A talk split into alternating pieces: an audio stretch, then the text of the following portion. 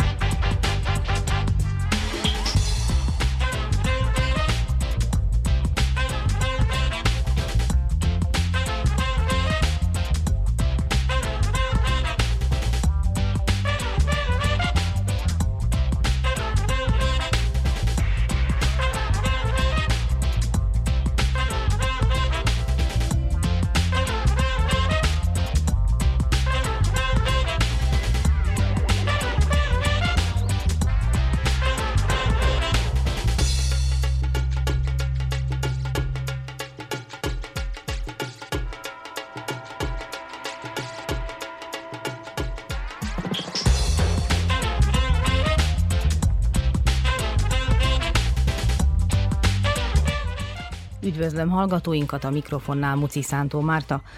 Újabb négy évig Pásztor István lesz a Vajdasági Magyar Szövetség elnöke. Erről döntött a párt óriási többséggel a Kishegyesi Tisztújító közgyűlésen.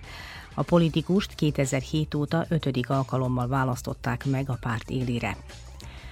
A Szerbiában tapasztalt erőszak hullám politikai síkon is egyre nagyobb arányban fejti ki hatását, miután a hatalom és az azt bíráló réteg is tömeges megmozdulásokat szervezett.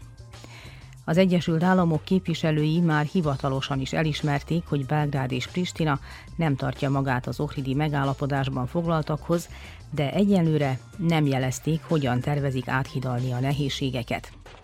Oktatási témánk is lesz, szólunk arról, hogy elkészültek az új tantervek magyar nyelv és irodalomból. Külpolitikai rovatunkban arról szólunk, hogy az eddig kormányzó jobboldal nyerte a hétvégi görögországi választást, de bizonytalan helyzet alakult ki, mert a tömörülés nem kapott elegendő támogatást az önálló kabinet alakításhoz. Ezek lesznek a témáink, tartsanak velünk, egy zeneszám után kezdünk.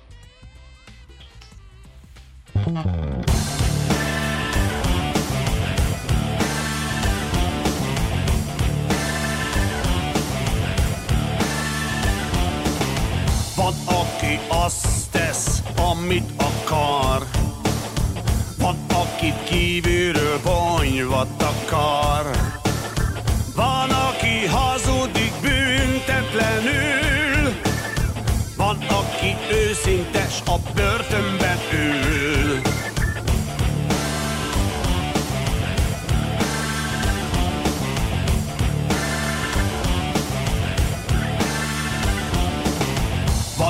Aki lapi, ő sosem volt. Van, aki kiáll és szólokol. Van, aki hiszi, hogy van folytatás. Van, akik akarnak egy teljesen más. Kérdem hát tőlem, hol is vagyok éppen? Ez lenne a hazám, vagy nem is vagyok ébren?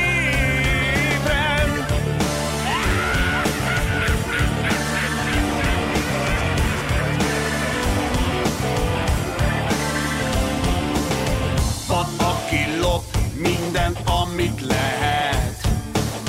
Van, aki a széllel szemben mehet. Van, aki átül innen oda. Van, aki kéreget, mert nincs otthona. Kérdem hát tőlem, hol is vagyok éppen? Ez lenne a hazám, vagy nem is vagyok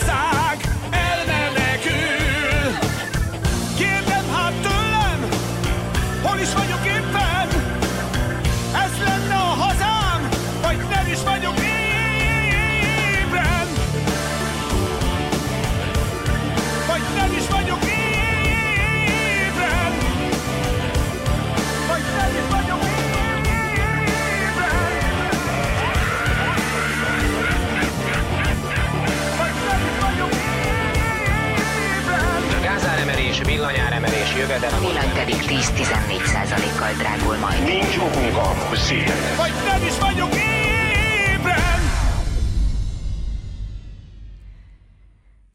Újabb négy évig Pásztor István lesz a Vajdasági Magyar Szövetség elnöke. A politikust 2007 óta ötödik alkalommal választották meg a párt élére. A Kishegyesi Petőfi Sándor Magyar Művelődési Egyesület színház termében gyűlt össze a több mint 300 képviselő szombaton.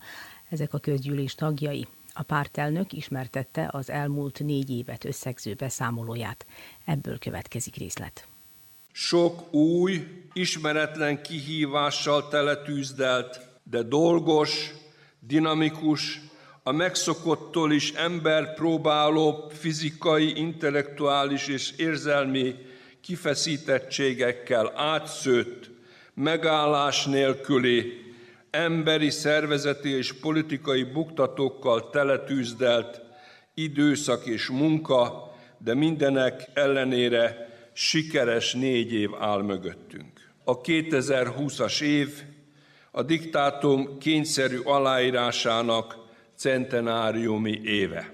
A megemlékezésre való készülődést össznemzeti szinten néha és sok helyen átitatta az aggodalom, hogyan fog reagálni a többségi társadalom, milyenek lesznek a viszontreakciók, vajon nem alakulnak-e ki, nem robbannak-e ki konfliktusok. Mi ebben a tekintetben sem aggódtunk, elképzelhetetlennek tartottunk, hogy ilyesmi Szerbiában előfordulhasson, hiszen mi azt a munkát, hogy elmagyarázzuk, közös történelmünk ugyanazon eseményének legitim módon lehetnek különböző, egymással szemben álló értelmezési és megélési formái már a jubileumi év beköszöntét megelőzően közel egy évtizeddel előbb elvégeztük. Arról nem is szólva, hányszor hozta fel példaként a Koszovóról folytatott parlamenti vitában a frakcióvezetőnk a mi zsigereinkbe égett történelmi tapasztalatot, a történelmi igazságtalanságot, a kettős mérce alkalmazását és azt, értjük az er- szerbek felháborodását, osztozunk benne, mivel mindezt megtapasztaltuk száz éve a saját bőrünkön. Hatásai ma is érezhetőek. Gazdag, a közösséget átfogó és megérintő program került kidolgozásra és elfogadásra összegző, monumentális kiadványokkal, konferenciákkal, színházi és színpadi produkciókkal. Sajnos a Covid időszaka rányomta bélyegét az egész egyéves időszakra, a tervezett és megvalósított programok átszorultak az elektronikus platformok világába. De a kiadványok és a produkciók megmaradtak, megkerülhetetlen mércéiként annak, mi és milyen a magyar ma a vajdaságban. Ebből a ragaszkodásból és meggyőződésből táplálkozott a szabadkai városmag védelmének és megőrzésének az elején lehetetlennek és reménytelennek tűnő, a végén mégis sikeres, heroikus harca. Ez az utóbbi idők egyik legnagyobb városvédő civilizációs tettünk, amely messze túlmutat Szabadka határain. A 2020-as megemlékezést nem tudtuk eredeti terveink alapján közösségben közösségi megemlékezésként és ünnepként megvalósítani közbeszólt a Covid, a világjárvány, amelyik jóformán a március 15-i nemzeti ünnepünk előestéjén fordította fejtetőre az életünket. Ma sem érthető teljesen, hogy mi és miért történt, de egy biztos, olyasmi történt velünk több mint egy éven át, amit elképzelni se tudtunk. Az emberiség civilizált része, magunkat is ideértve azt gondoltuk, uraljuk a mikroorganizmusok világát, a nagy járványok veszélye egy letűnt idő tartozéka volt. Aztán kiderült, dehogy.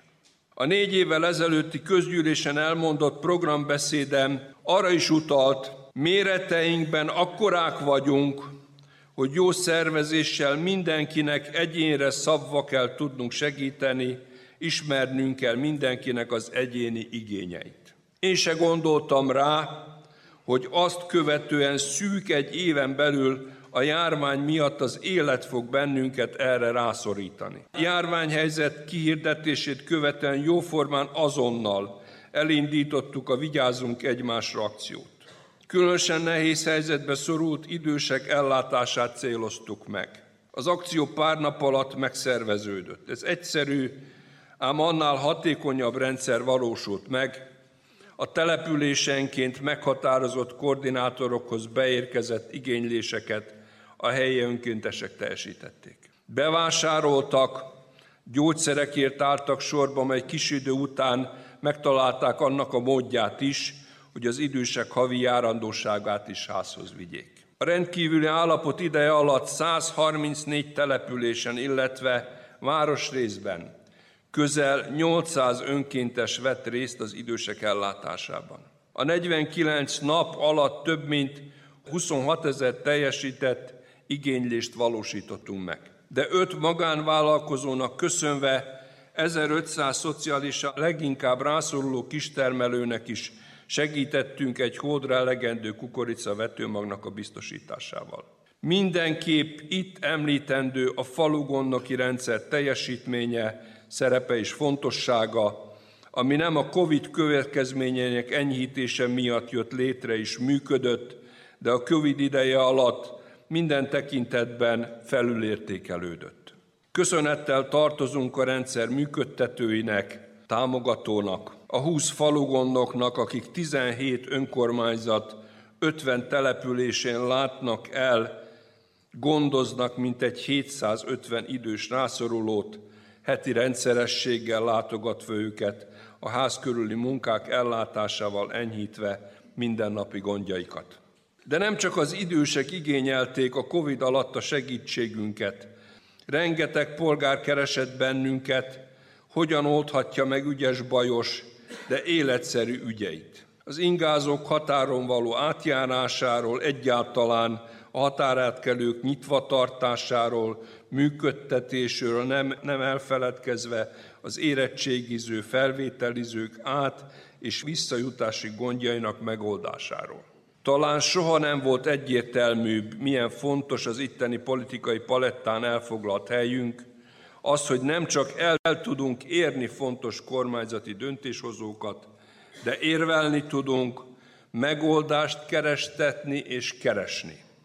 Képviselőink, államtitkáraink, tartományi tisztségviselőink és önkormányzati embereink szerepe azokban a hónapokban talán az átlagosnál is fontosabbá vált. A tanáraink és a Panon RTV hihetetlen teljesítményéről se feledkezhetünk, akik sok ezer felvett óráni tananyaggal segítették a diákokat, hogy a jelenléti oktatás szüneteltetése ellenére az előírt tananyag könnyebben elsajátítható legyen. Mindeközben vártuk a védőoltást, aztán szerveztük az oltást, győzködtünk a felvétele mellett, mindez közel másfél évünket kötötte le. Közösen kiválóan teljesítettünk, magasfokú szervezettséget, komolyságot, segítőkészséget, megbízhatóságot és odaadást bizonyítva. Közülési mottónk mondatával összecseng örök vállalásunk, magyarként megmaradni és boldogulni a szülőföldön. Nem kívánom megkerülni a népszámlálási számok kérdését. Van okunk a szomorúságra. Minden magyar ervesztése fájdalom. Különösen igaz ez, a halál ragadja el tőlünk, és ez okozta fogyásunk megközelítőleg felét. A demográfia törvényszerűségei kíméletlenek. Az olló, amit a születések és az elhalálozások közötti 11 év alatt eredményez, annak a megállapítására kényszerít bennünket. A fogyás másik fele a vajdasági magyar emberek döntésének következménye, hogy máshol kívánják folytatni egyéni és családi életüket, máshol keresik a boldogulásukat. Könnyebben tették ezt az utóbbi jó tíz évben a magyar állampolgárság és útlevél birtokában. Az azért jó, hogy kilenc évtized után végre előnyé vált magyarnak lenni. Bűn megvetni az embereket, amiért élnek az állampolgárság nyújtotta előnyökkel és lehetőségekkel, és úgy döntenek, máshol fognak élni, megszólni őket ezért a döntésért akkor se szabad, ha fájdalmas a hiányuk egyenként is, és sokadalomként is. A szülőföld felemelkedése, élhetővé tétele és vállása vajdasági magyar érdek volt, és az is marad. Az élhetőség mértéke az itthon tartás esélyének fokmérője. Aki ezt tagadja és nem hiszi, semmit sem ért. A többször elhangzott magyarázat elemei közül azt szeretném kiemelni, ami a legfontosabb. Megtettünk-e mi mindent, hogy itthon tartsuk, akit csak lehet? Igen, megtettünk. Vajon ma hányan lennénk, ha mindazt nem tesszük, amit évek hosszú során tettünk? De nem hallgathatom el megdöbbenésem a fölött, hogy az innen régen elköltözöttek némeike, különösen a mindenhez is értő értelmiségiek aggodalmuknak adva hangot, vázlatot írnak, mit kellene csinálni. Persze nem vonom kétségbe a jogukat, hogy megtegyék, írjanak, posztoljanak, az kellőképpen rövid forma, nem kell hozzá sok energia, az árnyaltságot és részletességet nyugodtan fel lehet cserélni a hangulatkeltéssel. Viszont olyan ez az egész, mintha a kuvasznak messziről, nagyon messziről tanácsolnának, hogyan kell padlás söpréskor védeni az udvart, a tanyát vagy a birtokot. A klasszikus mondást parafrazálva, méltóztatnának talán hazajönni, és beállni, ugatni, vicsorogni és védeni. Köszönjük a jó tanácsokat, de jelezni szeretném, büszkén vagyunk őrkutyák, és talán itt helyben jobban tudjuk, mit és hogyan kell és lehet csinálni. És csináljuk is mindenkiért. Az idős magukra maradt magányosokért, a fiatal házasokért, a kisgyerekesekért, az óvodásokért és iskolásokért, a munkavállalókért és gazdálkodókért, a vállalkozókért, azért a jóval több, mint 130 és 40 év közöttiért, vagy alig 40 évesért, akiket helyzetbe hoztunk, rátermettek, felkészültek, elkötelezettek, igyekvők és intézményeket, cégeket vezetnek, fontos politikai szerepet látnak el. És azokért a középiskolásokért, kollégistákért, egyetemistákért is csináljuk, akik arra készülnek, hogy csatlakozzanak hozzájuk, a nyomdokaiba lépjenek. Ezért érdemes akár őrkutya szerepet is vállalni. A lélek mienségét az identitás határozza meg. Az oktatás, a művelődés, a tájékoztatás és a nyelvhasználat. Ez a magyarázata annak, hogy a közéleti politikai erőfeszítésünkben ezeknek a területeknek oly fontos szerepe van. Elsősorban együttműködésre törekedve a Magyar Nemzeti Tanácson, mint a közjogi beágyazottsággal, legalitással és legitimitással bíró kisebbségi önkormányzatokon keresztül valósítjuk meg.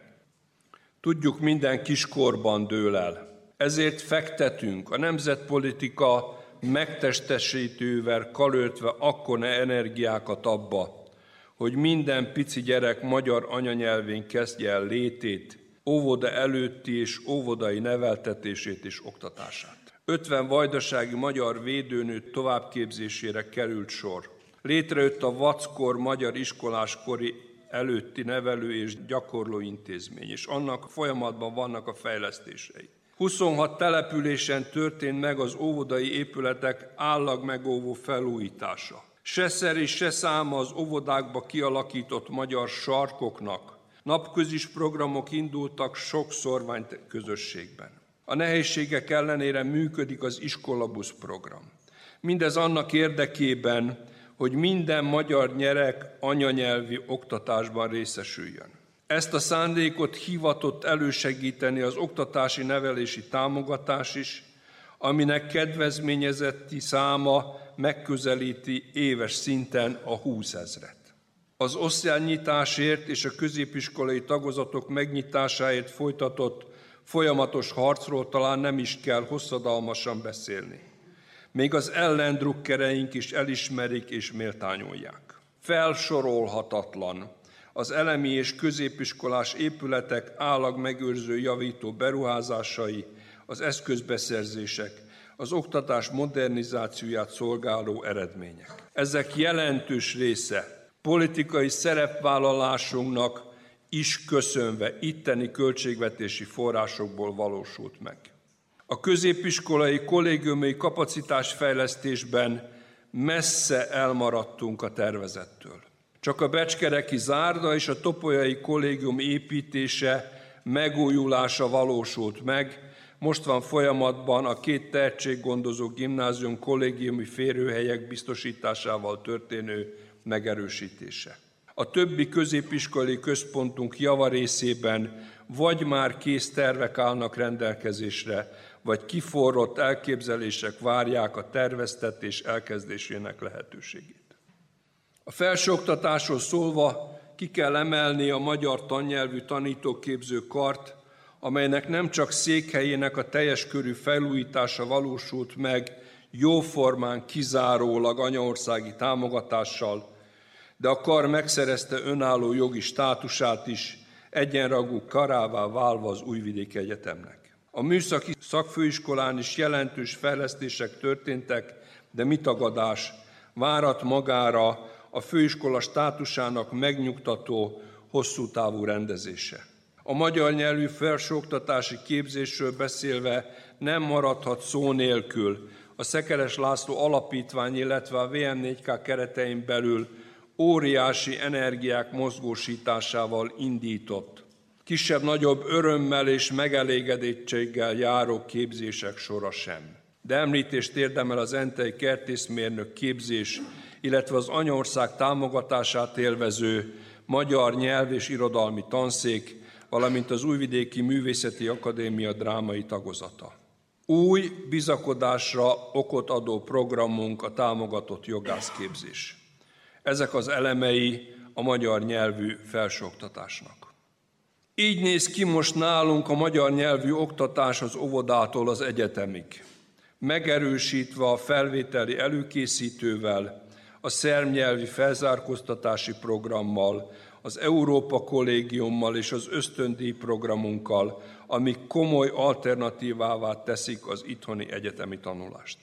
Talán itt kellene szólni a sportfejlesztésről. Négy évvel ezelőtt a közösen vállalt programunk fontos eleme volt. Be kell ismernünk, a körülmények beszűkülése miatt messze nem jutottunk olyan messze, ahogy reméltük, hiszen a TSC első csapatának pazar szereplése mellett közel 2000 kisgyerek rendszeres sportolását működteti rendszeresen.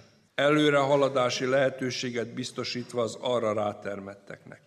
Felépült és működik a Magyar Kanizsai Birkozó Akadémia, amelyik széles bázist épít a klubokkal, már megszülettek az első Európa-bajnoksági érmek is, a befektetett munka kezdi meghozni eredményeit. Az eredeti elképzelésekhez képest másképpen ugyan, de elindult az asztali tenisz újbóli fejlesztése csókán, és a kosárlabda szervezési kereteinek megteremtése Szabadkán. Ez utóbbi kettő vállalkozói segítséggel, illetve szervezésben.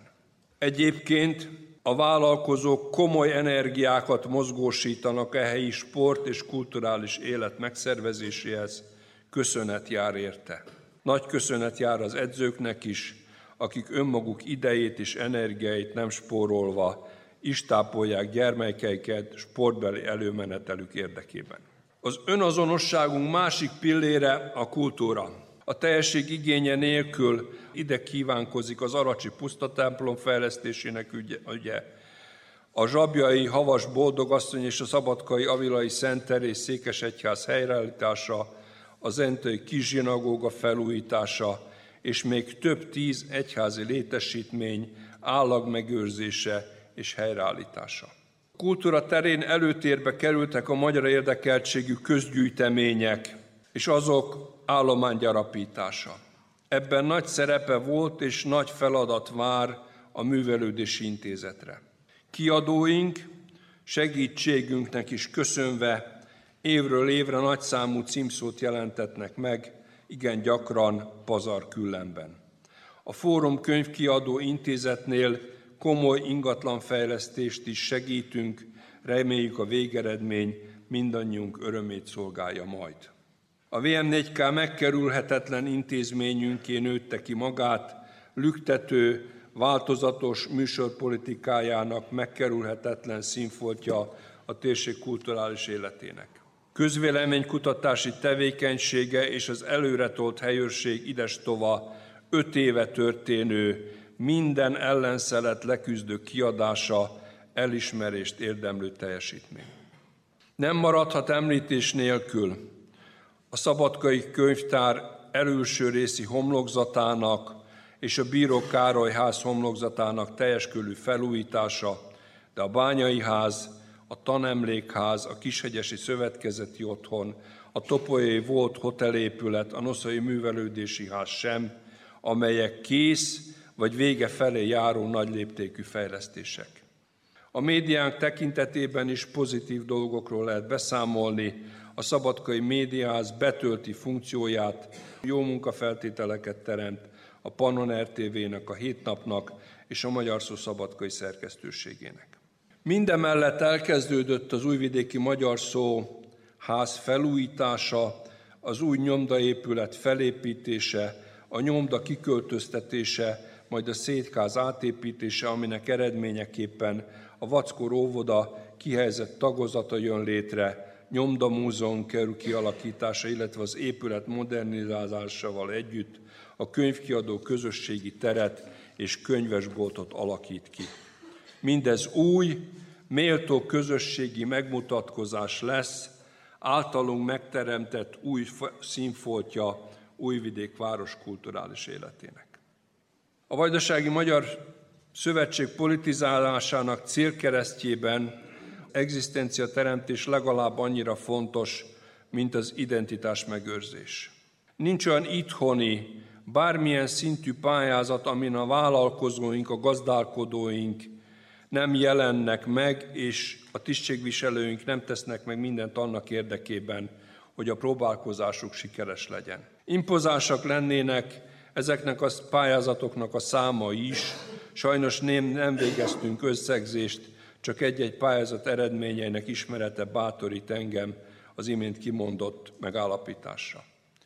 Mégis az igazi nagy egzisztenciateremtés a Vajdasági Gazdaságfejlesztési Program, amit Magyarország támogatásával a Prosperitáti bizonyított és bonyolított. A mögöttünk hagyott hét és fél évben, amióta a program 10 pályázati körben 55 pályázat megjelentetésével tartott, 16.158-an pályáztak, akikből 14.274-en sikeresen. Összprojekt összértéke 61,71 milliárd dinár, vagy hogyha úgy jobban hangzik, 526 millió euró. Ez durván 7 teljes éves szabadkai költségvetés, vagy egy teljes éves vajdasági költségvetés 60 százaléka. Hihetetlen szám. 5374 hektár termőföld megvásárlása, 1110 új otthon, 667 új vállalkozás megteremtése. Emellett több mint 2000 vállalkozás és 5600 mezőgazdasági termelő fejlődéséhez járultunk hozzá.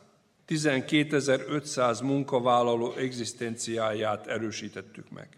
A programban 181 település lakói vettek részt, 39 önkormányzat területéről a 45 vajdaságiból. A program legalább 50 ezer vajdasági magyar szülőföldön való boldogulásához járult hozzá. Nincs gazdasági ág és tevékenységi forma, ami nem találta meg magát a pályázatok valamelyikében. Csak a mezőgazdasági fejlesztéseknél 10 ezer gép és kapcsolható eszköz került beszerzésre. Például 1027 pótkocsi, 983 vetőgép, 757 traktor, 647 tárcsa, 598 permetező, 545 henger, 378 eke, és még nagyon-nagyon sokáig sorolhatnám a különböző eszközöknek a sorát. De a pályázók közel ezer alkalommal anyaállományt vásároltak, 114 öntözési projekt valósult meg, és 400 fólia sátoros termelés került támogatásra. Ebben az összteljesítményben az elmúlt négy év is kimagasló volt. 11 kisösszegű támogatásra volt lehetőség a hetedik pályázati körben, amelyek 2607 pályázó vett részt 3,2 milliárd dinár támogatást elnyerve. Az idegenvezetői pályázatot is meghirdettük, aztán ház és fölvásárlásit, startupot és méhészetit a Covid ránk törésének előestén zártuk a nagy léptékű fejlesztések pályázatait a turizmusban, iparban és mezőgazdaságban. A Covid és az időközben kitört ukrán-orosz háború gyakran kilátástalanná tette a meghozott támogatási döntések teljesítését, de ma azt tudom mondani, a tegnapi naptól nem tartozunk egy vassal se senkinek. Köszönöm a miniszterelnöknek, az ő kitartó és erőteljes segítsége nélkül még biztos sokáig várnunk kellett volna sorunkra.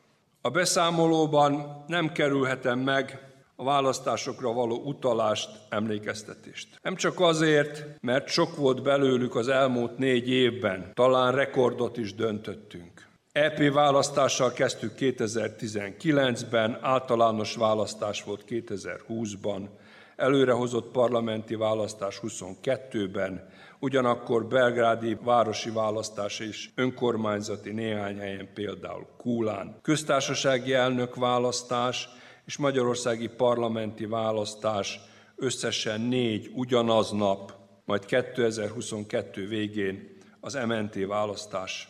Hanem fontos ez azért is, mert mindegyiken helytáltunk, jól, erőnk felül teljesítettünk, igen, erőnket megfeszítve, a maximumot megközelítve, a népszámlálás eredményeit nem elfelejtve, kisebb létszám produkált, elismerésre méltó eredmény. Próbára tették a szavazópolgárokat is, de elsősorban a Vajdasági Magyar Szövetség szervezetét, politikusait, jelöltjeit és aktivistáit. Az EP választás bemelegítés volt, de becsületes számokat produkálva érdemeltük ki, hogy újra EP képviselőnk legyen, aki mind Magyarország, mind Szerbia érdekeit védve dolgozik. A covidos időben gyakran ő volt az egyedüli, aki folyamatosan Brüsszelben volt, ellátva az ezzel járó feladatokat.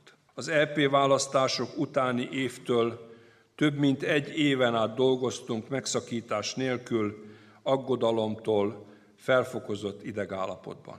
2020-ban a Covid-dal is küzdködve történelmi eredményt értünk el a 9 parlamenti, a 11 tartományi és a 169 önkormányzati képviselővel. Megerősítettük társadalmi tekintélyünket, eredményeinkre mindenki felkapta a fejét. Mégis a választások szempontjából a legnehezebb a 2022-es év volt. Előbb áprilisban ugyanaznap négy fajta választás, és utána novemberben az MNT választás. Elégedettek vagyunk. Az előrehozott parlamentin ugyan 75 szavazat hiányzott a hatodik mandátumhoz, de vállalt módon adott szavunkat betartva becsülettel segítettük Vucic elnököt, aki a jelöltünk is volt, hogy az első körben győzön, a magyarországi választáson pedig a határon kívül érkező szavazatok minden ötödikét mi produkáltuk, ami messze számarányunk feletti teljesítmény. Az ementi választáson az összes mandátumot megszereztük, mert nem állt ki ellenünk senki. Legyünk büszkék ezekre az eredményekre. A kiérdemelt voksok számára is önerőből valósítottuk meg őket, jóformás segítség nélkül, vagy minimális segítséggel, mert mindenki el volt foglalva önmagával, Ha esetleg Magyarországról hívtak minket, csak az volt a kérdés, hány a boríték. Az MNT-ben nem hiányzik az ellenzék. Amilyen az utóbbi mandátumokban volt, az végképpen nem hiányzik. Úgy látom, így a mandátum kezdetén nagy elánnal kezdődött a munka, nagy alkotó energiák szabadulnak fel, amikre óriási szükség is van. Leírhatatlanul örülök annak, hogyha picit is, de becsülettel hozzájárultunk ahhoz, hogy Orbán Viktor sorozatban negyedszer lehessen kétharmados támogatással Magyarország miniszterelnöke. Köszönjük a felsorolhatatlan célzatú támogatást, hálásak vagyunk érte, igyekszünk a legnagyobb körültekintéssel, jó gazda módjára élni velük. Mindent megteszünk annak érdekében, hogy viszonozzuk az önzetlenséget. Tudom, ez csak minimális mértékben álmódunkban. Nagyon hosszúra sikerült az összefoglaló.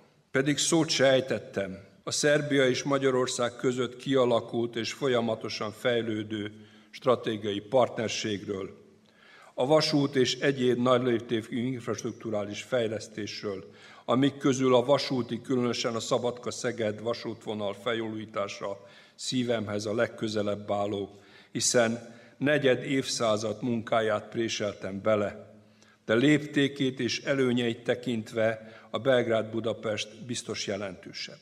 Nem beszéltem a megvalósult vagy tervben levő közútfejlesztésekről, a gázvezeték építéséről, az ivó- és szennyvízhálózatokról, a regionális szeméttelepről, az egészségügyi fejlesztésekről, a palicsi és egyéb más fejlesztésekről, az egészségügyi fejlesztésekről, amik mind az életkörülményeinken, a környezetünk élhetőségén hivatottak javítani.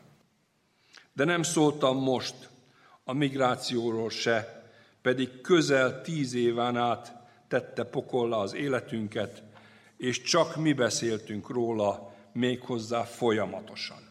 Nem említettem az ukrán-orosz háborút, és annak minden következményét, nem szóltam az uniós esélyeinkről, talán pontosabb volna úgy mondani, esélyvesztettségünkről, arról, amelyevé az Európai Unió vált, amilyenné a világ vált, azt követően, hogy félig meddig kifordult a sarkából, és még sok minden másról se szóltam. Köszönöm, hogy az elmúlt négy évben a Vajdasági Magyar Szövetség élén állhattam. Vajdasági közéleti szereplő számára ettől nagyobb kegy és kitüntetés nincs és nem lesz. Ettől nincsen feljebb. Talán a beszámoló bizonyítja, én is és sokan, nagyon sokan lelkünket kitéve szolgáltuk a lelkeket, a közösség tagjait, a nemzetet és a szülőföldet. A VMS szombati tisztújító közgyűlésén az 51 tagú testületbe 21 új tagot választottak a küldöttek, ez a tanács, a tanács tagjainak átlag életkora 46 év. A VMS tisztújítóján a 336 jelenlevő küldött közül 334 szavazott, ebből 330-an támogatták a VMS eddigi elnökét. Megválasztását követően Pásztor István régi új elnök sajtótájékoztatót tartott. A Vajdasági Magyar Szövetség egy sikeres, jó hangulatú, tartalmas, összefogott közgyűlést tud maga mögött. Ez a 19. tisztújító közgyűlés volt. Az alapállásunk, az alapcélkitűzésünk egy millimétert se, egy jottányit se nem változik. Továbbra is az az alapvető feladatunk, hogy mindent megtegyünk annak érdekében, hogy minden vajdaságban élő magyar identitásában megmaradva és megerősödve boldogulni tudjon a szülőföldjén. Ez volt a eddigi mozgatórugónk is, és ma is ez, és az elkövetkező időben is ez lesz a mozgatórugónk. Viszont azt látjuk, hogy ahhoz, hogy ennek a várakozásnak, reménykedésnek nagyobb esélye legyen, a szülőföldnek is kell változnia. A szülőföldnek vonzóbbá, elfogadhatóbbá, vállalhatóbbá kell, hogy váljon. A szülőföld meg kell, hogy változzon.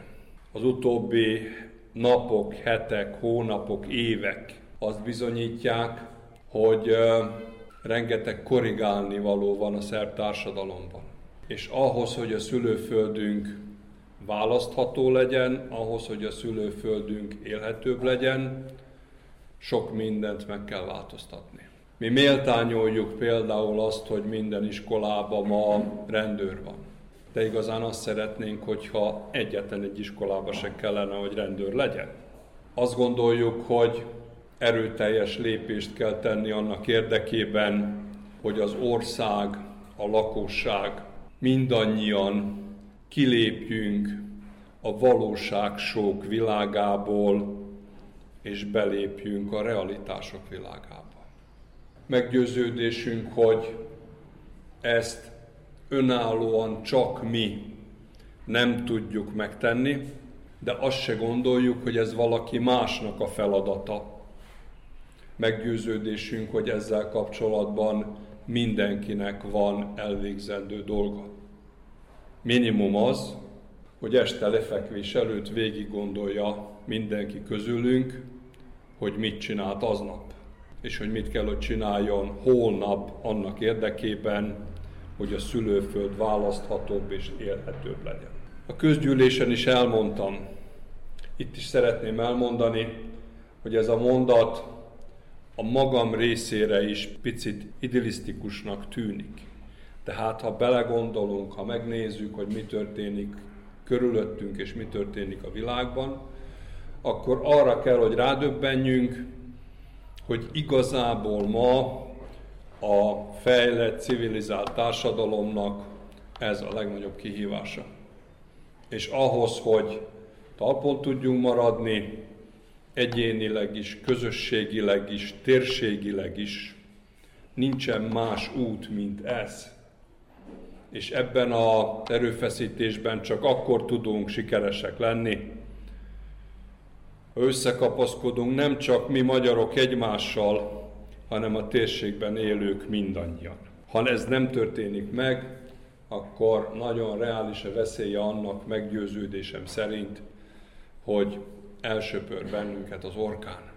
Az előttünk levő négy év tekintetében, az identitás megőrzés vonatkozásában külön beszéltem arról a feladatról, arról a feladatsorról, ami a Nemzeti Tanács előtt áll.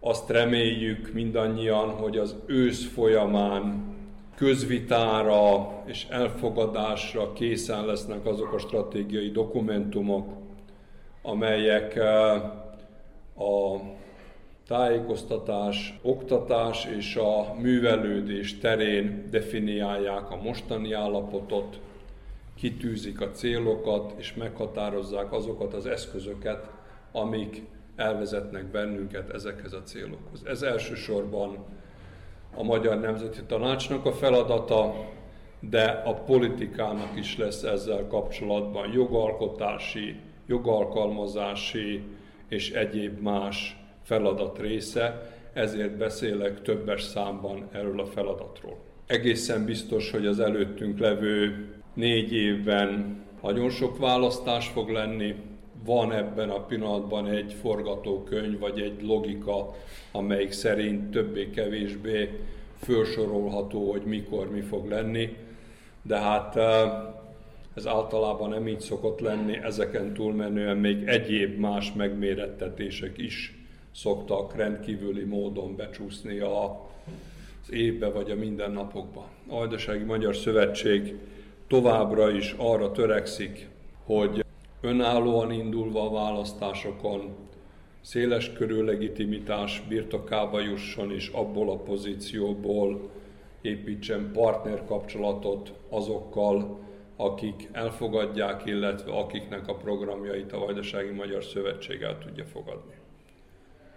Beszéltem még egy eleméről az előttünk levő feladatoknak, ez pedig nem más, mint a, az érdekeink mentén történő politizálás és ez nem csak magyar-szerb vonatkozásban érvényes, és nem elsősorban magyar-szerb vonatkozásban értelmezem és mondom, hanem magyar-magyar vonatkozásban is.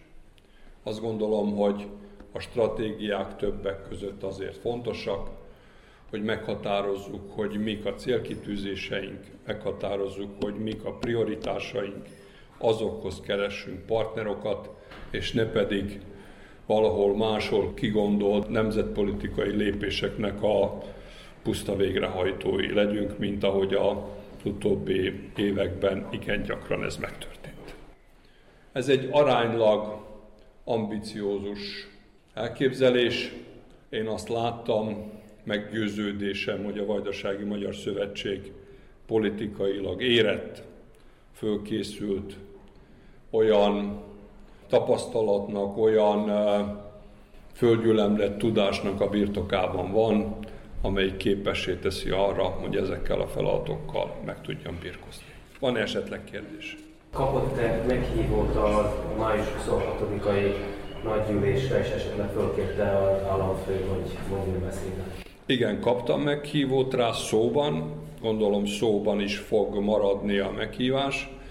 Tudomásom szerint nem fogok ott beszélni, el fogok menni, és nem csak én fogok elmenni, hanem a Vajdasági Magyar Szövetségből többen vagy sokan, mert azt gondolom, hogy az a normális, hogy ott, ahol az elnök, ott legyen a tagság is. Ugyanakkor azt is szeretném elmondani a kérdésre egy picit szélesebb kontextusba válaszolni, hogy mi a magunk részéről nem kívánunk részesévé válni semmiféle napi politikai csatározásoknak és poéngyűjtéseknek ezekkel a tragédiákkal és ezekkel az ügyekkel kapcsolatban.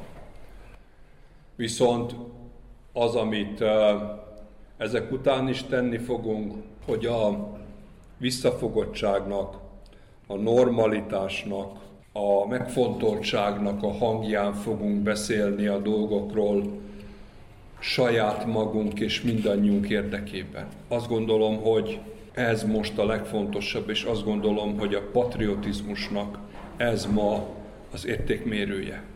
Aki nem így jár el, az olajat önt a tűzre mélységi tisztításról beszélt a nyár elejéig, vagy a nyárig. Ez mit jelent, illetve jelenti azt, hogy fiatalok, új emberek kerülnek helyzetbe, illetve hozulnak helyzetbe? Remélem, hogy ez így fog lenni. Hát ez a mostani közgyűlés is azt gondolom, hogy ebbe az irányba halad, ami a elhangzott mondatra vonatkozik, ez a mélységi tisztújítás, ez a helyi szervezetekig történő tisztújítást jelenti.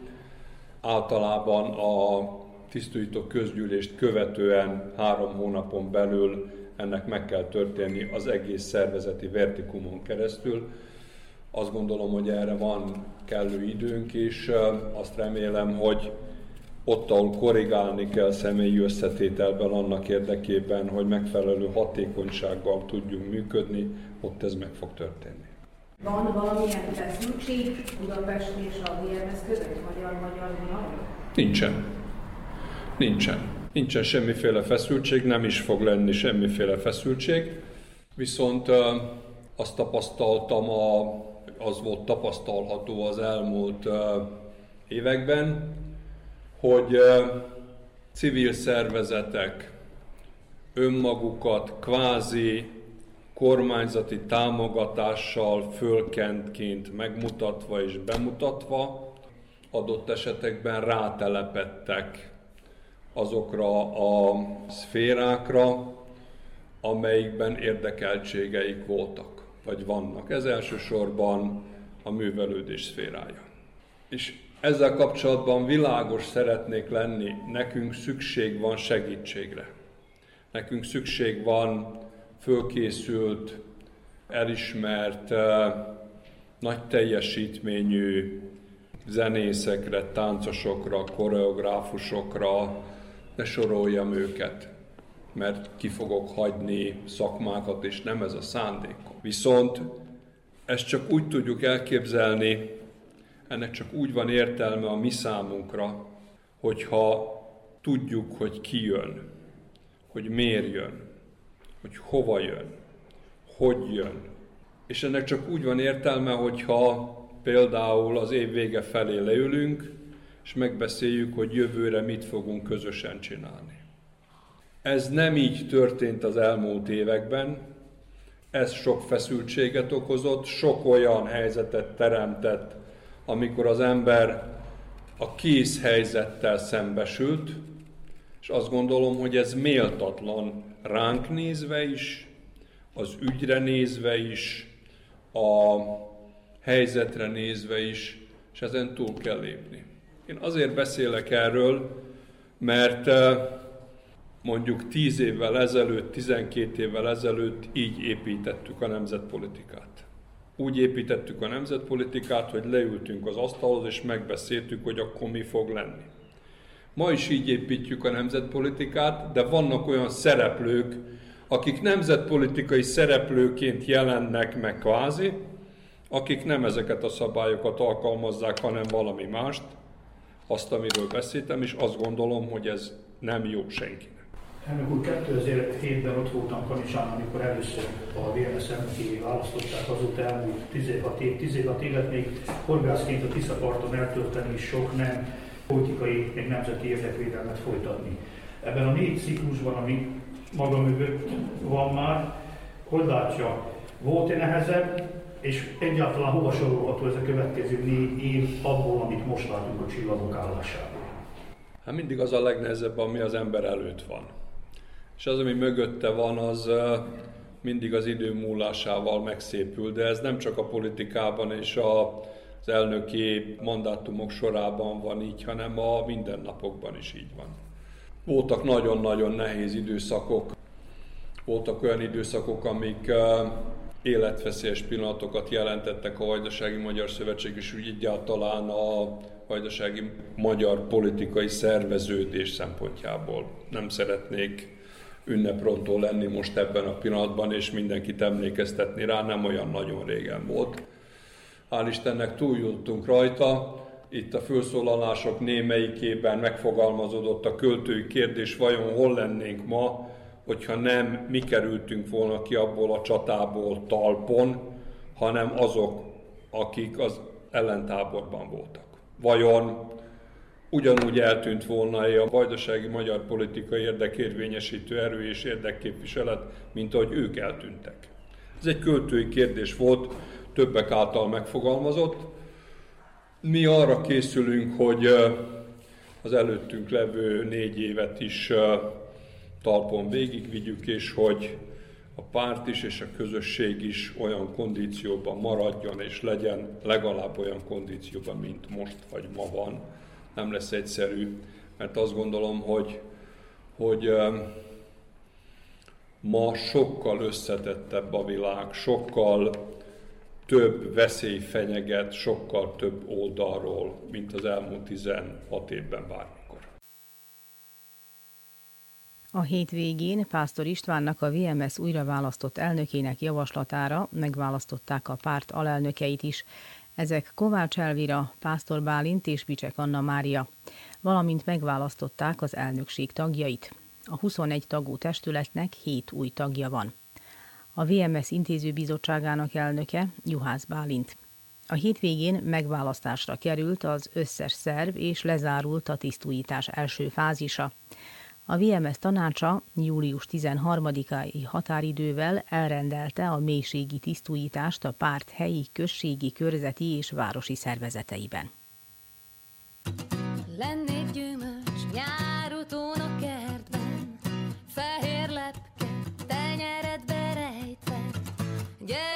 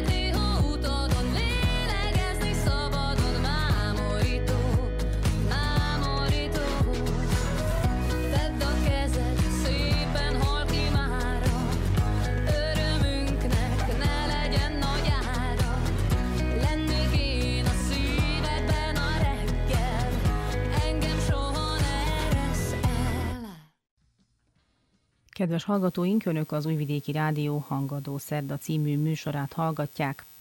A Szerbiában tapasztalt erőszak hullám politikai síkon is egyre nagyobb arányban fejti ki hatását, miután a hatalom és az azt bíráló réteg is tömeges megmozdulásokat szervez.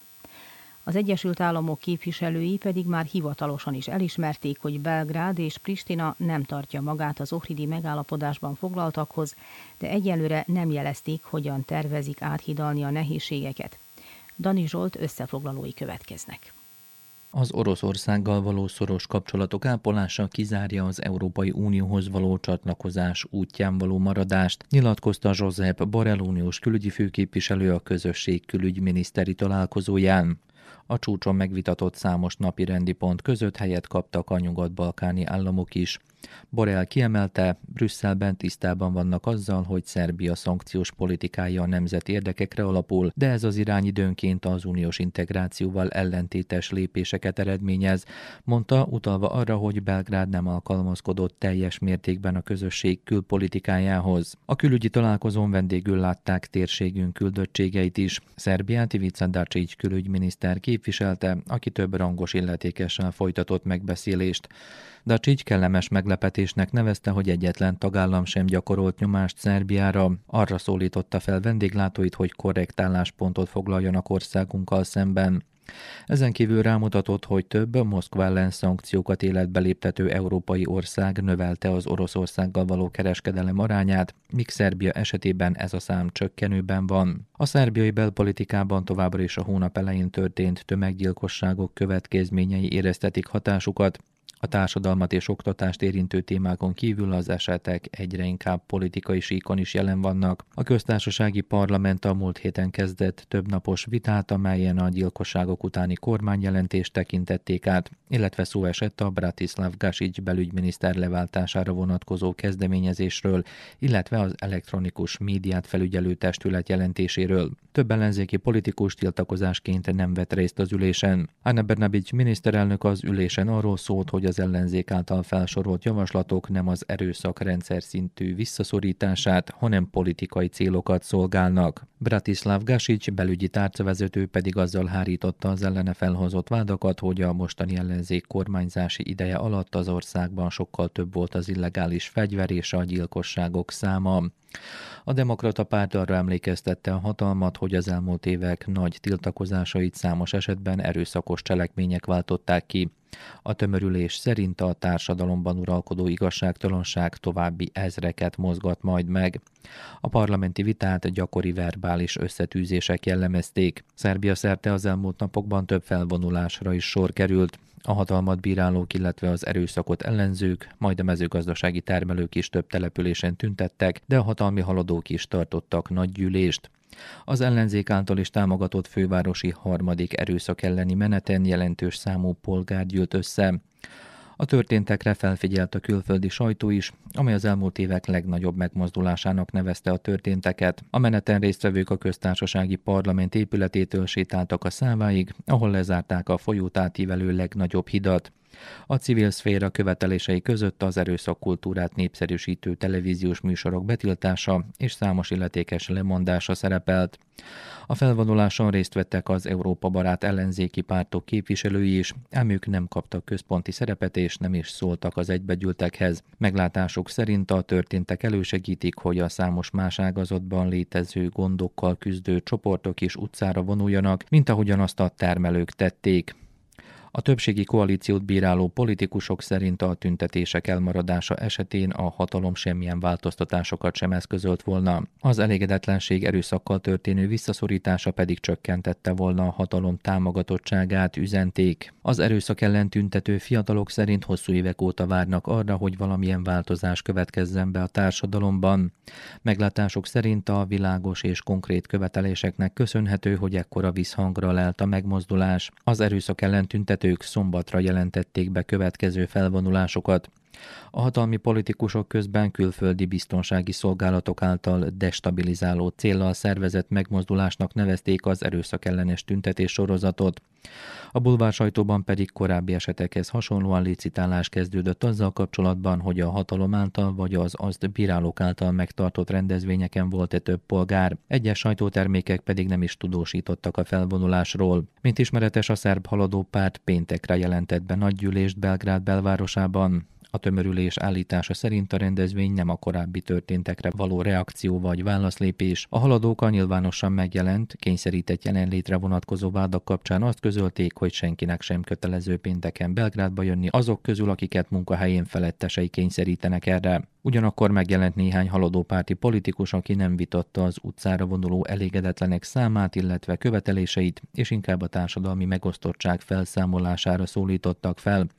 Ezek közül egyesek távozásukat jelentették be, és néhány napja nem tagjai a haladó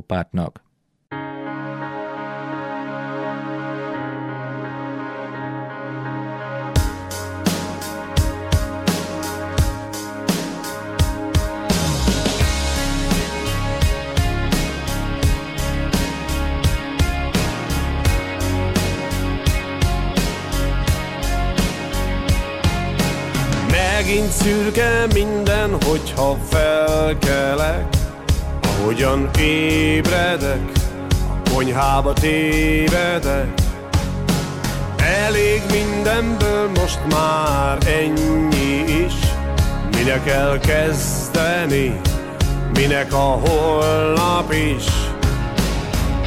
Elég volt vége, nem érdekel? A munka, a gondok, tűnjenek el. Utálok minden főképpen önmagam. Semmi sem érdekel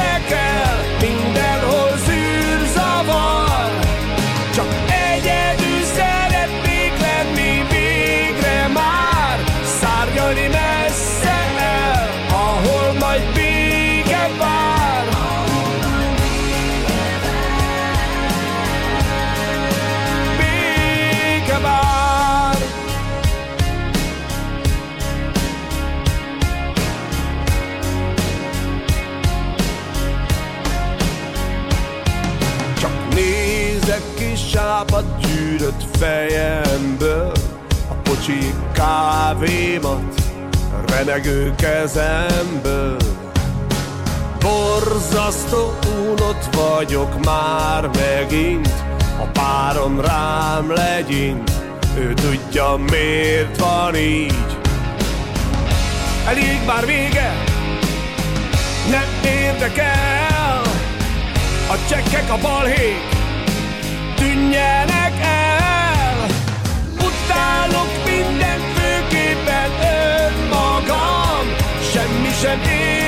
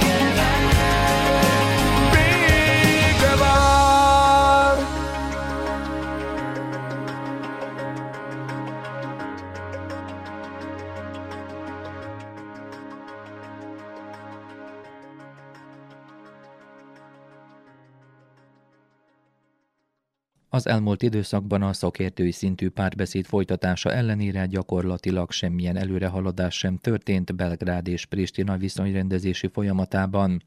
Ezt már az Egyesült Államok is nyilvánosan megerősítette. Gabriel Escobar a washingtoni kormányzat térségünkkel foglalkozó külön megbízottja kiemelte, hogy egyik fél sem tartja magát az Ohridi egyezményben foglaltakhoz, azaz nem hagyja végre az abban foglaltakat. A diplomata rámutatott, hogy Pristinának minél előbb be kell mutatni a szerb autonómia statútumát, hiszen a szerb községek közösségének megalakítása jelenti az első továbblépési pontot. Ezt a folyamatot a koszovói alkotmányjal összhangban kell véghez vinni, mondta. Escobar arra szólította fel Belgrádot, hogy ösztönözze a koszovói szerbek képviselőit, hogy térjenek vissza a koszovói intézményrendszerbe. Escobar történelmi fontosságúnak nevezte az okridi megállapodást, és rámutatott, nem lát akadályt arra, hogy a nyár folyamán miért ne lehetne lezárni a többi nyitott kérdést is. Az elmúlt napokban ismét az amerikai diplomácia képviselői foglalkoztak erőteljesebben a koszovói kérdéssel, míg Miroslav Lajcsak uniós közvetítő csak annyit közölt, hogy rövidesen folytatódik a felek közötti párbeszéd.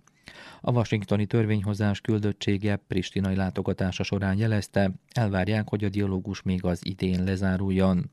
A szenátorok fontos szövetségesnek nevezték Koszovót, egyben arra szólították fel Belgrádot, hogy hagyjon fel a Pristina nemzetközi integrációját gátoló tevékenységével. Az amerikai vendégek viszont figyelmeztető gondolatokat intéztek a koszovói politikai vezetéshez is. Mint mondták, Pristina nem számíthat előrelépésre az Európai Unió, illetve a NATO tagság felé, ha nem hajtja végre az említett szerződést és nem hozza létre a szerb autonómiát. Mint mondták, Belgrád irányába is hasonló hangnemű üzeneteket közvetítenek, amely jelentős nemzetközi befektetésektől eshet el, hanem a vállalt kötelezettségek szerint jár el, ez pedig érvényes Koszovóra is. Az amerikai vendégek szerint túl lehet lépni a Belgrád és Pristina közötti különbségeken. Jeffrey Hovenier az Egyesült Államok koszovói nagykövete visszafogottságra szólította fel a feleket, hiszen a napokban a feszültség fő forrását a szerbek lakta észak-koszovi városok albán nemzetiségű vezetésének a felállása jelentette. Hovenier rámutatott, hogy a kimondottan alacsony részvételi arányt figyelembe véve a megválasztott albán polgármestereknek nem politikai, hanem technikai szinten kellene fellépniük, azaz szigorúan csak a községek működését érintő kérdésekkel kell foglalkozniuk. A nagykövet szerint nem kellene további feszültségeket szítani azzal, hogy olyan helyekre látogatnak, ahol nem látják őket szívesen. Mint ismeretes, Észak-Mitrovica középületein Koszovó zászlója jelent meg, ami egyértelmű provokációnak számít. A belgrádi kormány Koszovó ügyi irodájának közleménye szerint a községi vezetők beiktatásával megkezdődött a többségében szerbek lakta területek megszállása. Petár Petkovics irodavezető elmondása szerint a szerbiai vezetés a helyzet komolyságáról és egy újabb válság kirobbanásának veszélyeiről tájékoztatta nemzetközi partnereit. Alexander Vucic államfő szerint a kurti kormány kormány fegyveres konfliktust idézhet elő, ha megpróbálja kilakoltatni a szerb közösséget. Petkovics illegitimnek nevezte a szerb többségű községekben megválasztott vezetőket, hozzátéve, hogy ezekre a lakosság 3%-a szavazott. Belgrád azt is sérelmezte, hogy Koszovóban az Egyesült Államok vezetésével kezdődött hadgyakorlat, amelyen több NATO tagállam csapatain kívül részt vesznek a koszovói biztonsági erők tagjai is. A Védelmi Minisztérium állítása szerint a gyakorlatozás ellentétben van az ENSZ biztonsági tanácsának 1244-es határozatával, amely kimondja, hogy Koszovóban kizárólag a KFOR békefenntartó misszió tagjai képezhetik az egyetlen legális katonai erőt. Belgrád szerint a gyakorlattal legitimizálni próbálják a törvénytelenül létrehozott koszovói erőket, amelyek bemutatják az elmúlt időben beszerzett hadifelszerelést is.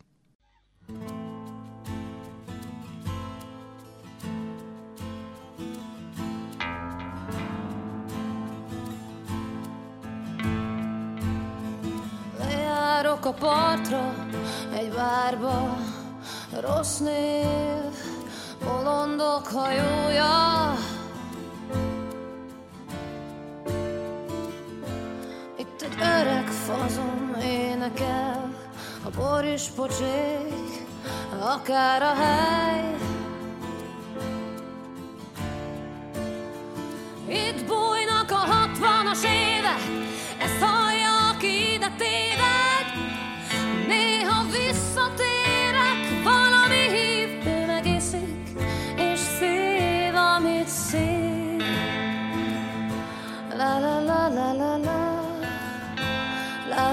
la la la Kilenc nézőnek a meg este Ég a szemem Szétszakad a testem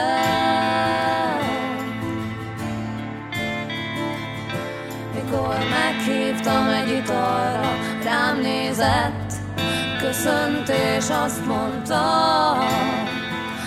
Azt mondta. Tra-la-la-la-la-la A sikernek ára van, nem titka. Ócnak nem jár, aranykalitka Ne szidd a szobokat, hisz belőlük élsz.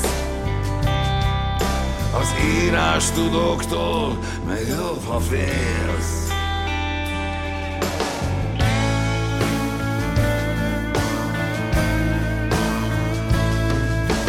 Senki ne áldozza magát, érted?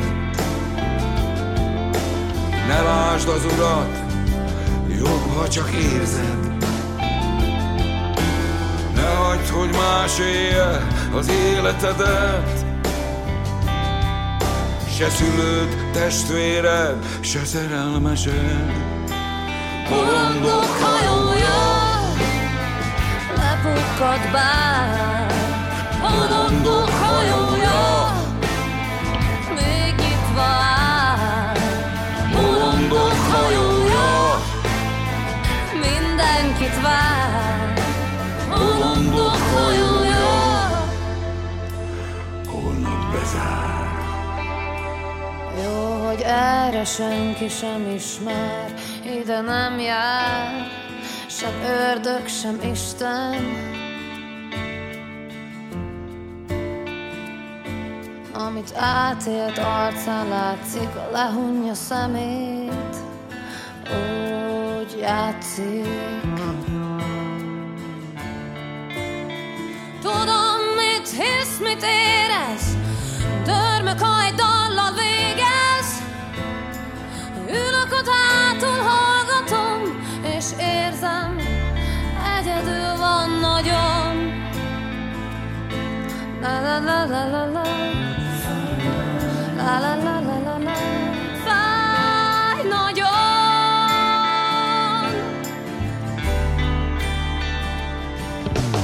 Mindig csak játsz, sose dolgozz.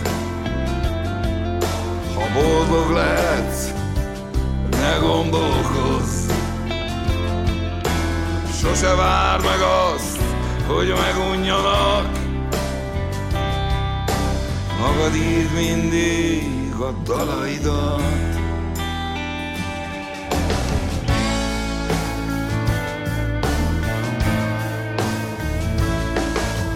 Vigyázz magadra is, ne csak másra. Ha elmész haraggal, ne nézz hátra. Vásár a világ, minden kapható, de van, ami örök, és nem eladó. Bolondok hajója, lepukkad bár, Bolondok hajója még nyitva áll. Bolondok hajója, mindenkit vár. Bolondok hajója, lepukkad már.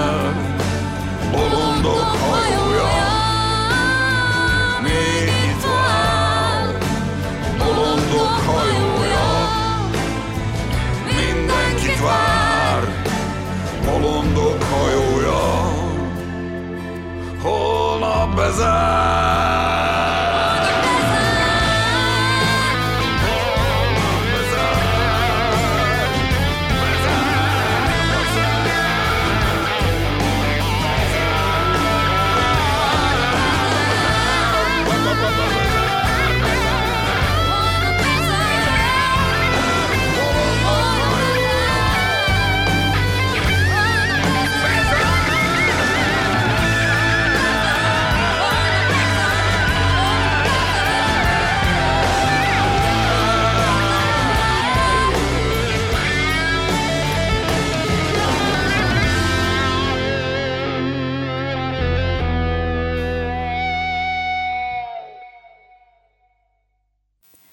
Kedves hallgatóink, a Hangadó Szerdát oktatási témával folytatjuk.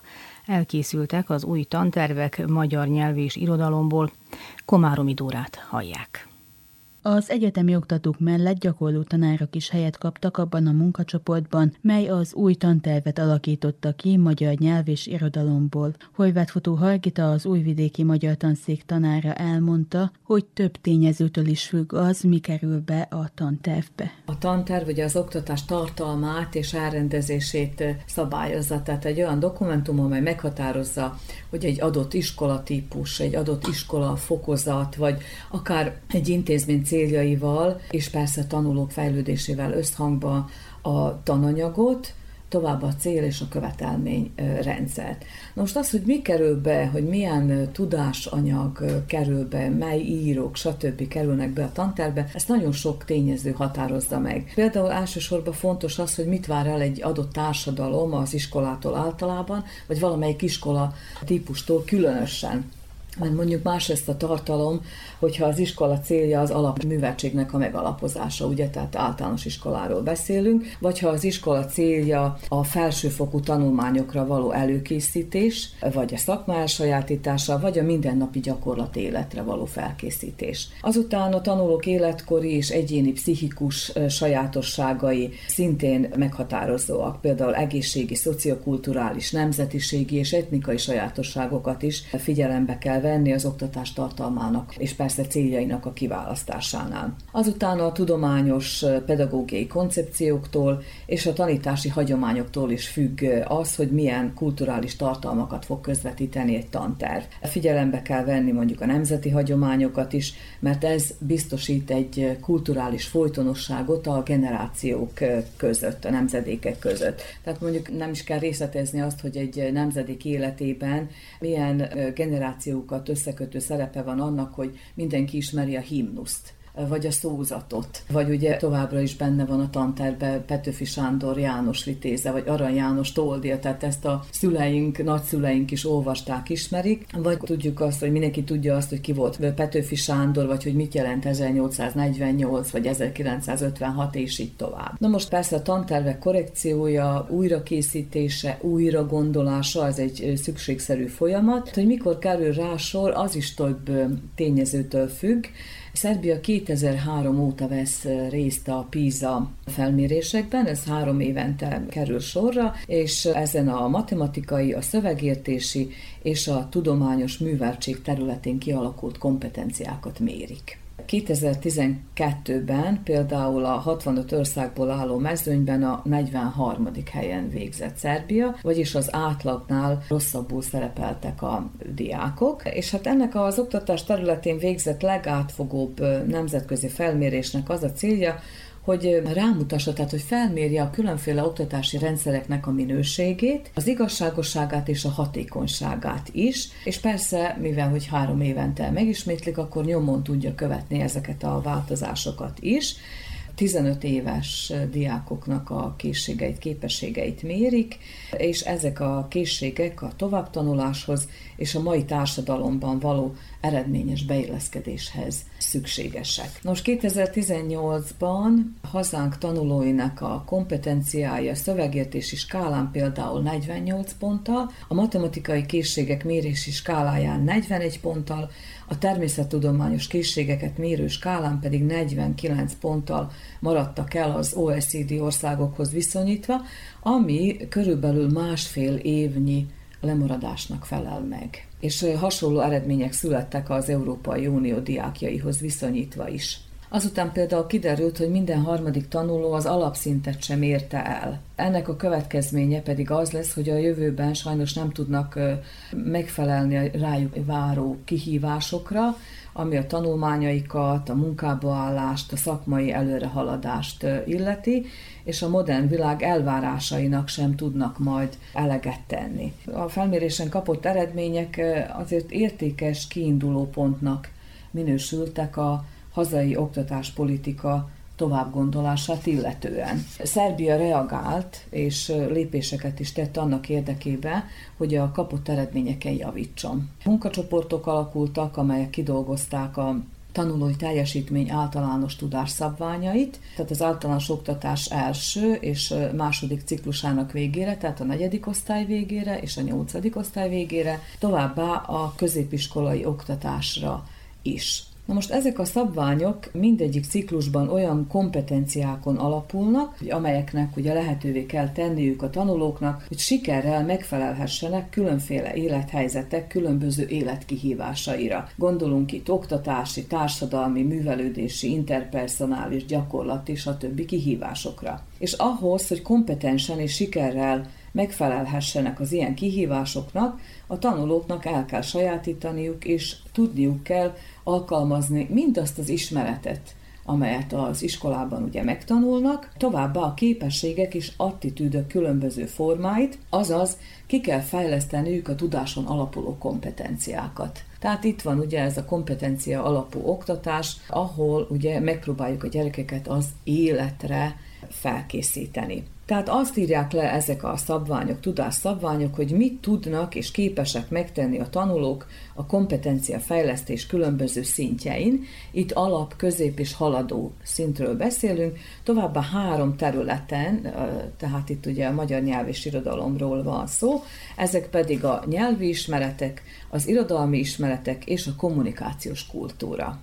Az új általános iskolai és a középiskolai gimnáziumi tantervek is ezt a struktúrát követik, és tartalmazzák a kimeneteket is. Tehát ez az újdonság, tehát hogy leírják, hogy mire lesz képes a diák egy-egy tematikai egység vagy terület feldolgozását követően. Ami a szemelvényanyagot, a tartalmat illeti, a tanterv irodalmi része kötelező, kiegészítő és ajánlott szövegeket is javasol feldolgozásra, és mondjuk ismeretterjesztő szövegekkel is kiegészíti az irodalmi szövegeknek az interpretációját. A tantervi anyagban jelen van a kortárs irodalom is, az interdisziplináris és intermediális megközelítést pedig projektmunka javaslatok segítik. Például kiírtam néhány projektmunka javaslatot példaként. Az ötödik osztályban javasoltuk egy ilyet, hogy kígyó az irodalomban. Tehát például megnézni, hogy a Bibliában hogyan jelenik meg a kígyó, mi a szerepe a kishercegben, vagy a magyar hitvilágban, a mesékben, mondákban, és így tovább, vagy például a szöveg és a kép összefüggéseinek a feltárása is egy projektumi téma, tehát szöveg és illusztráció kapcsolata, stb. De ugye ez inkább azért fontos, hogy egy ilyen egységben lássák a dolgokat. Igen, tehát ez az interdisziplinaritás, és itt ugye hát a minisztérium is javasolta azt, hogy minél több évente több projektmunkát is végezzenek el a tanárok, tehát hogy ez a fajta összefüggésben való gondolkodást segíti, amikor például nem csak a magyar tanár, hanem egy témát a megbeszélés alapján, például a projektheteket is szoktak szervezni az iskolákban, tehát egy témát körül jár több tantárgy, és több tanár. Tehát a kígyót mondjuk ilyen szempontból a magyar irodalom mi órákon mi végigjárhatjuk, a biológia tanár pedig majd a biológia szempontjából és így tovább. Azután fontosnak találtuk azt, hogy a régió és a lakóhely irodalmi emlékeiről is beszéljünk. Tehát ez mondjuk ilyen lokális és regionális kontextusba helyezi az irodalmat, de fontos az, hogy a gyerek megismerje a környezetét is. Azután például a gimnáziumban ilyen javaslatok is voltak, hogy anyakép, az anya hiánya, vagy szülőkomplexus az irodalomban. Tehát ez egy ilyen tematikus vagy motivikus elemzése ezeknek a szövegeknek, vagy a szerelem különböző formái az irodalomban. Azután ugye nem csak irodalomból vannak projekt témák, hanem például nyelvészetből a nyelvemékeink sorsa, tehát az Ómagyar Mária Siralom, vagy a Jókai Kódex, tehát ennek a végigkövetése, vagy ami aktuális, ugye a reklámok és a mémeknek a jelrendszere, tehát nagyon, hogy a zene és az irodalom ugye érintkezése, a szubkultúra fogalma, a performance, tehát a zeneiskolákban ez érdekes, és hát ugye felmerül folyamatos vita van ugye a, a házi olvasmányokat illetően. Itt is a kötelező olvasmányokat persze megtartottuk, de nagyon sok ajánlott olvasmány is helyet kapott a tanterben. Tehát például Petőfi Sándor, mint említettem is, János Vitéz című elbeszélő költeménye továbbra is szerepel a az ötödikes tanterben, de már közös olvasmányként. Az ötödik és a nyolcadik évfolyamok meghatározók a későbbi olvasási szokásoknak a kialakításánál. A szakemberek szerint ugyanis ez az az iskolai periódus, amikor kialakulnak az olvasási szokásaik, azután ekkor építik be, vagy nem építik be az olvasást a saját időbeosztásukba. Ilyenkor már ugye egyedül e, járnak el a könyvtárba, újságot ekkor kezdenek olvasni, és így tovább. Tehát ez az az időszak, amikor nagyon nyitottak mindenféle új hatásra, és ezt az oktatásnak ki kell használnia. És hát a, az iskolai olvasás fejlesztésnek e, kitüntetett kérdése ugye a házi olvasmányoknak a kiválasztása, és hát a, a szakirodalomban ma már inkább a közös olvasmány kifejezést használjuk, tehát, hogy a olvasás így egy közös élményé válik. Most a listán klasszikus és kortárs művek egyaránt megtalálhatók, természetesen figyelembe véve az életkori sajátosságokat is. Amit még kiemelnék az, hogy beemeltük a tömegkultúrát, vagyis a populáris regisztert az oktatásba, mert ez könnyen befogadható műveket hoz létre, és ez is az olvasás megszerettetését, az olvasási készség fejlesztését segíti, és hát remélhetőleg javítja majd az olvasás eredményességi mutatókat is. Tehát gondolok itt a képregényre, a populáris irodalmi szövegekre, filmekre, és így tovább. Tehát ezek szerves részei a mai gyerekek világának, és valamiféleképpen ezeket bevonva próbáljuk ugye megszerettetni az olvasást, és eljutni a szép irodalmi szövegek olvasásáig és értéséig, mert a gyerekek szeretik a Harry Pottert és a János Vitézt is. Éppen nemrég olvastam Fenyő György tanulmányát, aki azt állítja, hogy Például a János Vitéz az egyike azoknak az iskolai klasszikusoknak, amelyek nem kezdett ki az idő, de mivel ugye verses a formája és régies a nyelvezete, ezért hangosan kell felolvasni magyarul, tehát közösen kell feldolgozni, de olvasása örömöt és esztétikai élvezetet okoz az osztályoknak. És hát elmondhatjuk, hogy a sikeres az interpretáció, akkor ugyanez vonatkozik a Toldira, ugyanez vonatkozik a Pál fiúkra is. Tehát az ajánlott olvasmányok pedig kec csinálók, tehát orientációk, hogy mit érdemes még elolvasni azon az évfolyamon. Tehát persze nem azt jelenti, hogy mindent el kell olvasni. Nagyon gazdag ilyen szempontból az általános és a középiskolai tanterv is, tehát nagyon sok javaslatot adtunk, azért, hogy a diákok tehát, és a tanárok persze ugye válogatni tudjanak. Na most a nyelvtantanítás szilárd ismereteket nyújt a leíró nyelvtan egyes elemeiről és rendszerének alapvető sajátosságairól, de figyelembe veszi az újabb pragmatikai, szövegnyelvészeti, szociolingvisztikai és a kommunikáció elméletnek a kutatásait is, ezeket is mind beépítettük a tantervbe, és hát fontos ugye a kommunikációs kultúra, ez felöleli a szóbeli és az írásbeli kifejezőkészséget, tehát már nem a nyelvtani anyag része, hanem külön emeltük, és célja, hogy a tanulók képesek legyenek a színvonalas és célszerű kommunikációra. Tehát meg kell ismerniük például a hivatalos stílusnak a jellegzetességeit, ezzel általános és középiskolában is foglalkozunk, meg kell tanulniuk például kérvényt, vagy fellebbezést, vagy életrajzot írni, mert ezekre a szövegtípusokra később az életük folyamán igenis szükségük lesz. És hát mivel a tanulók ilyen fajtájú szövegekkel találkoznak a mindennapi életben, például a propaganda szövegek tanítása is szerepel a tanterve, tehát a reklámok, az internet és a hasonlók, és hát tantervi utasítás javasolja, hogy például ki kell emelni ezeknek a manipulatív jellegét, hogy külön törvényszerűségeik vannak, és hogy céljuk a befogadó meggyőzése valamiről, tehát ezeket is érteniük, olvasniuk kell tudni.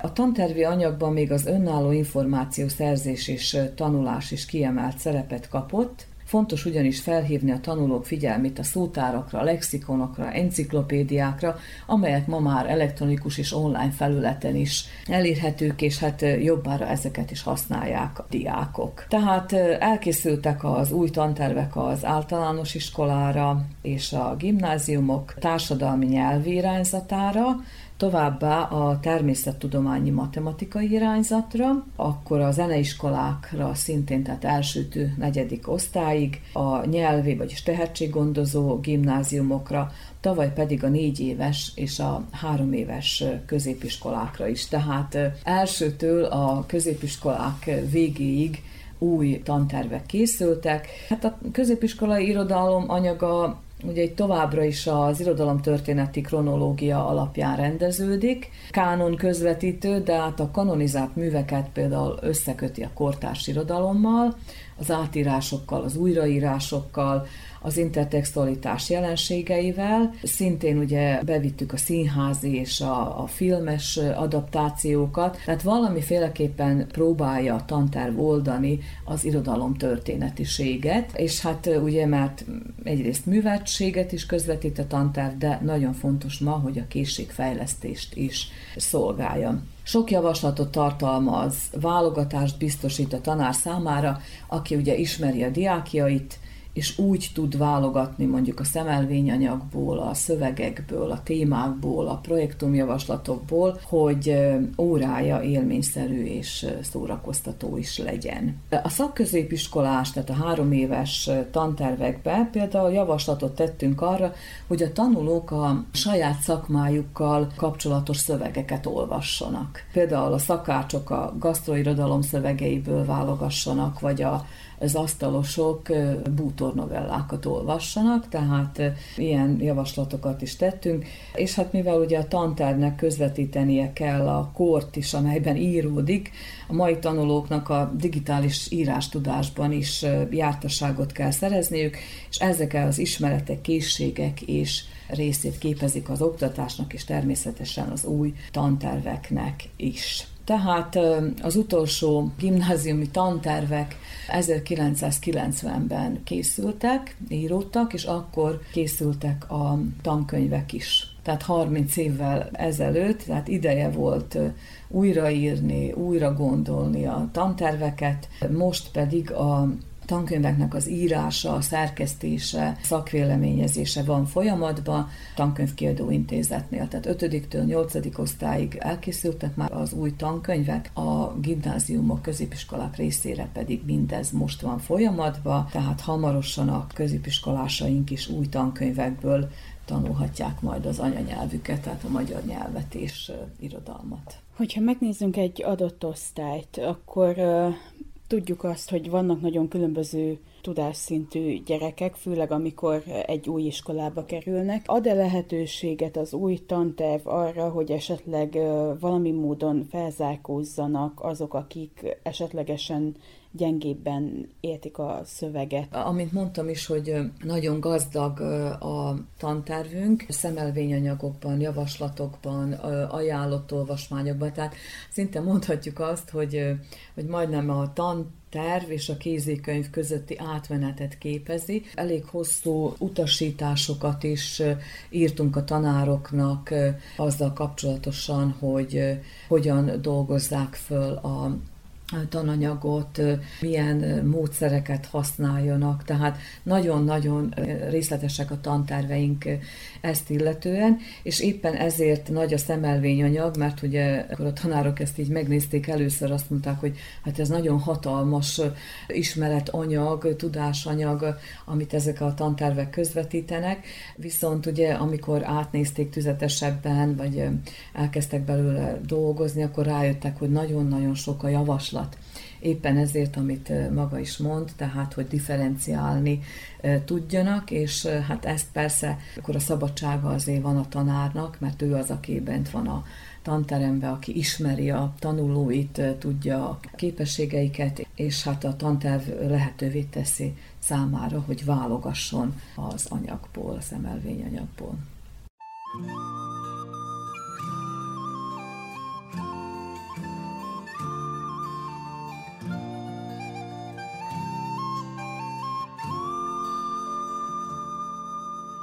Itt születtél ezen a táján, itt ringatott az édesanyád, itt indultál el az útra, s itt jártad ki az iskolát.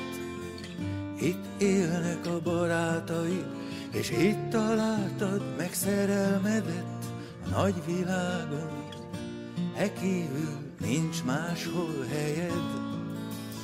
Itt fogadtad szívedbe az írást és a gondolatot, itt eszméltél magadra, s itt volt mindig az otthon, s most itt mondják neked, elvakult, sötét lelkű ostobák, keres magadnak máshol hazát.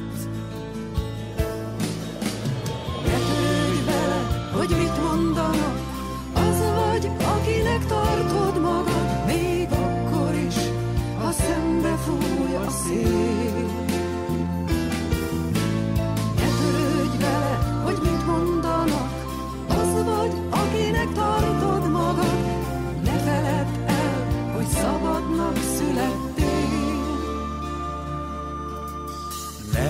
hogy lelked mérgezzék a hazug előítéletek.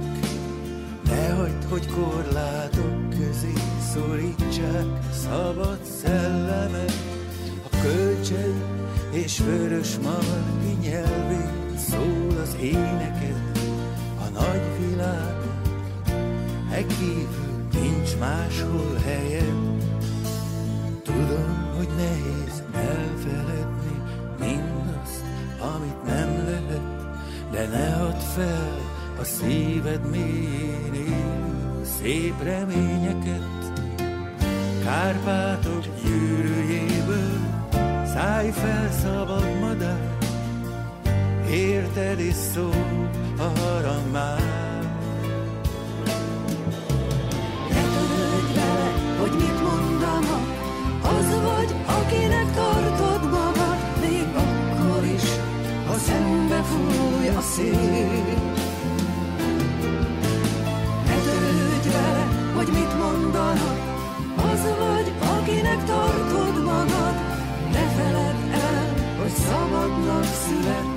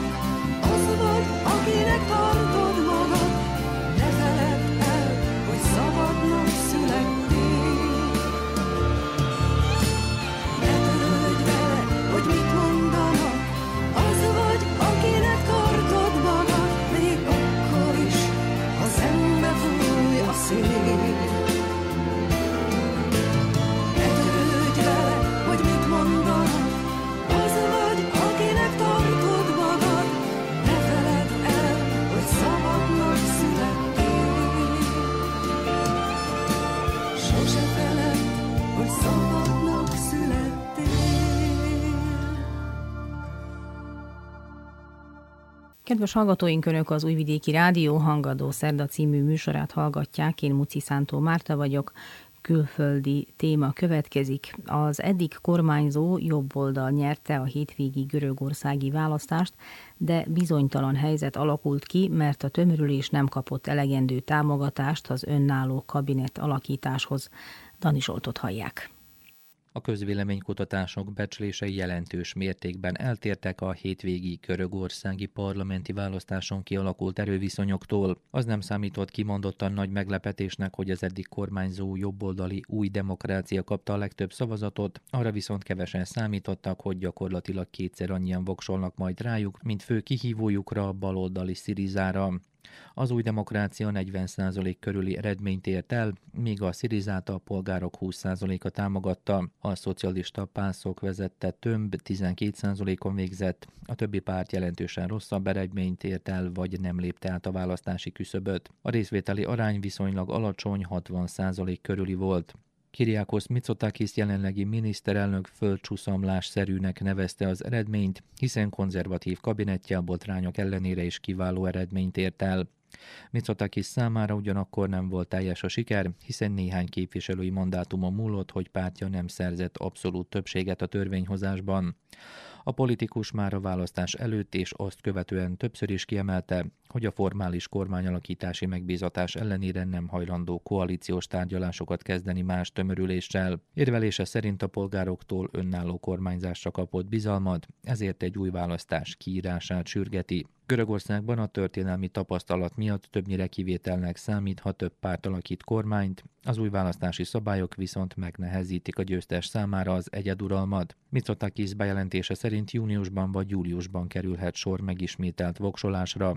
Ez alkalommal más szabályok érvényesülnek, miszerint a legnagyobb támogatottságot élvező párt további 50 mandátumhoz jut. Az új demokrácia számára így a mostanihoz hasonló eredmény megismétlése lehetővé tenni a koalíciós partnerek nélküli kormányzást. Mitsotakis március végén kezdeményezte a mostani választás kiírását, miután számos halálos áldozattal járó vasúti szerencsétlenség történt, amelyért az állami rendszer hiányosságait okolták. A kormány más botrányokkal is szembesült, kiderült például, hogy a biztonsági szolgálatok lehallgatták politikusok és újságírók telefonjait. Mitsotakis előnyire vált, hogy a gazdaság vezetése alatt a vártnál jobban teljesített és csökkent a munkanélküliség.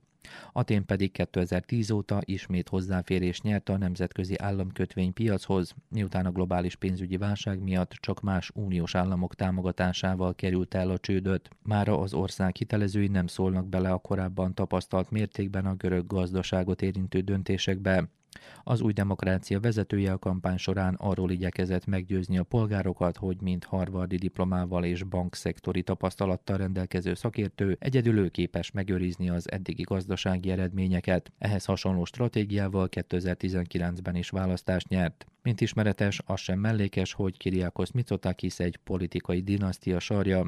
Apja a 90-es években volt az aténi kormány élén, húga külügyminiszterként szolgált, unokaöccse pedig jelenleg Atén polgármestere. A gazdasági előrelépés ellenére Görögország államodósága továbbra is az évi össztermék 170%-át teszi ki. Elemzők állítása szerint a választási eredményeken maga a nyertes is meglepődött. Korábbi becslések felekkora különbséget vetítettek előre az ellenzékkel szemben.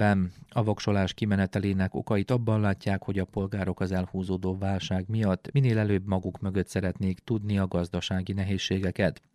Egyre kevesebben tulajdonítanak jelentőséget a kormány botrányainak, a kimondottan kedvezőtlen sajtószabadsági mutatóknak és más joguralmi kérdéseknek. A szakértők szerint a polgárok túlnyomó része az úgynevezett stabilokráciát választotta, amelynek legfontosabb eleme a válság kialakulását megakadályozó, rátermet vezető személyisége. Hozzáteszik, hogy az eredményhez nem csak a hatalom kampánya, hanem az ellenzék sikertelen fellépése is hozzájárult. Kutatók azt is fontos tényezőnek tekintik, hogy a fiatalok nagy mértékben csalódtak a politikai szereplőkben, ezért a korcsoport tagjai közül csak kevesen mentek el szavazni, ami tovább növelte az új demokrácia előnyét, mert a fiatalabb generációk jobbára a baloldali szirizát részesítik előnyben. Az ellenzék nagy kudarcot vallott, ezért a nyár közepén várható megismételt választást követően számos vezető távozása várható, ami hosszú távon is megerősítheti a jelenlegi hatalom pozícióit. Az elemzők arra is kitértek, hogy a konzervatív oldal hatalmon maradását minden bizonyal üdvözlik majd a külföldi befektetők. A választás talán fő tanulságaként pedig azt említik, hogy negyed évszázada történt meg első alkalommal, hogy egy hatalmon lévő töbörülés megerősítve került ki egy választáson való részvételt követően.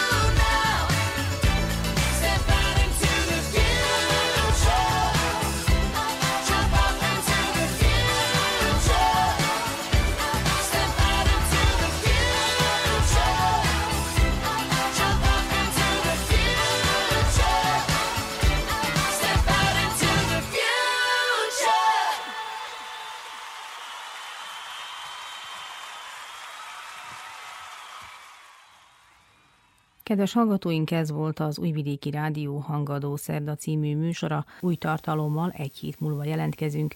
A zenei munkatárs Szikora Csaba, a műszaki munkatárs Fehér Zoltán volt. Dani Zsolt és Muci Szántó Márta köszöni megtisztelő figyelmüket.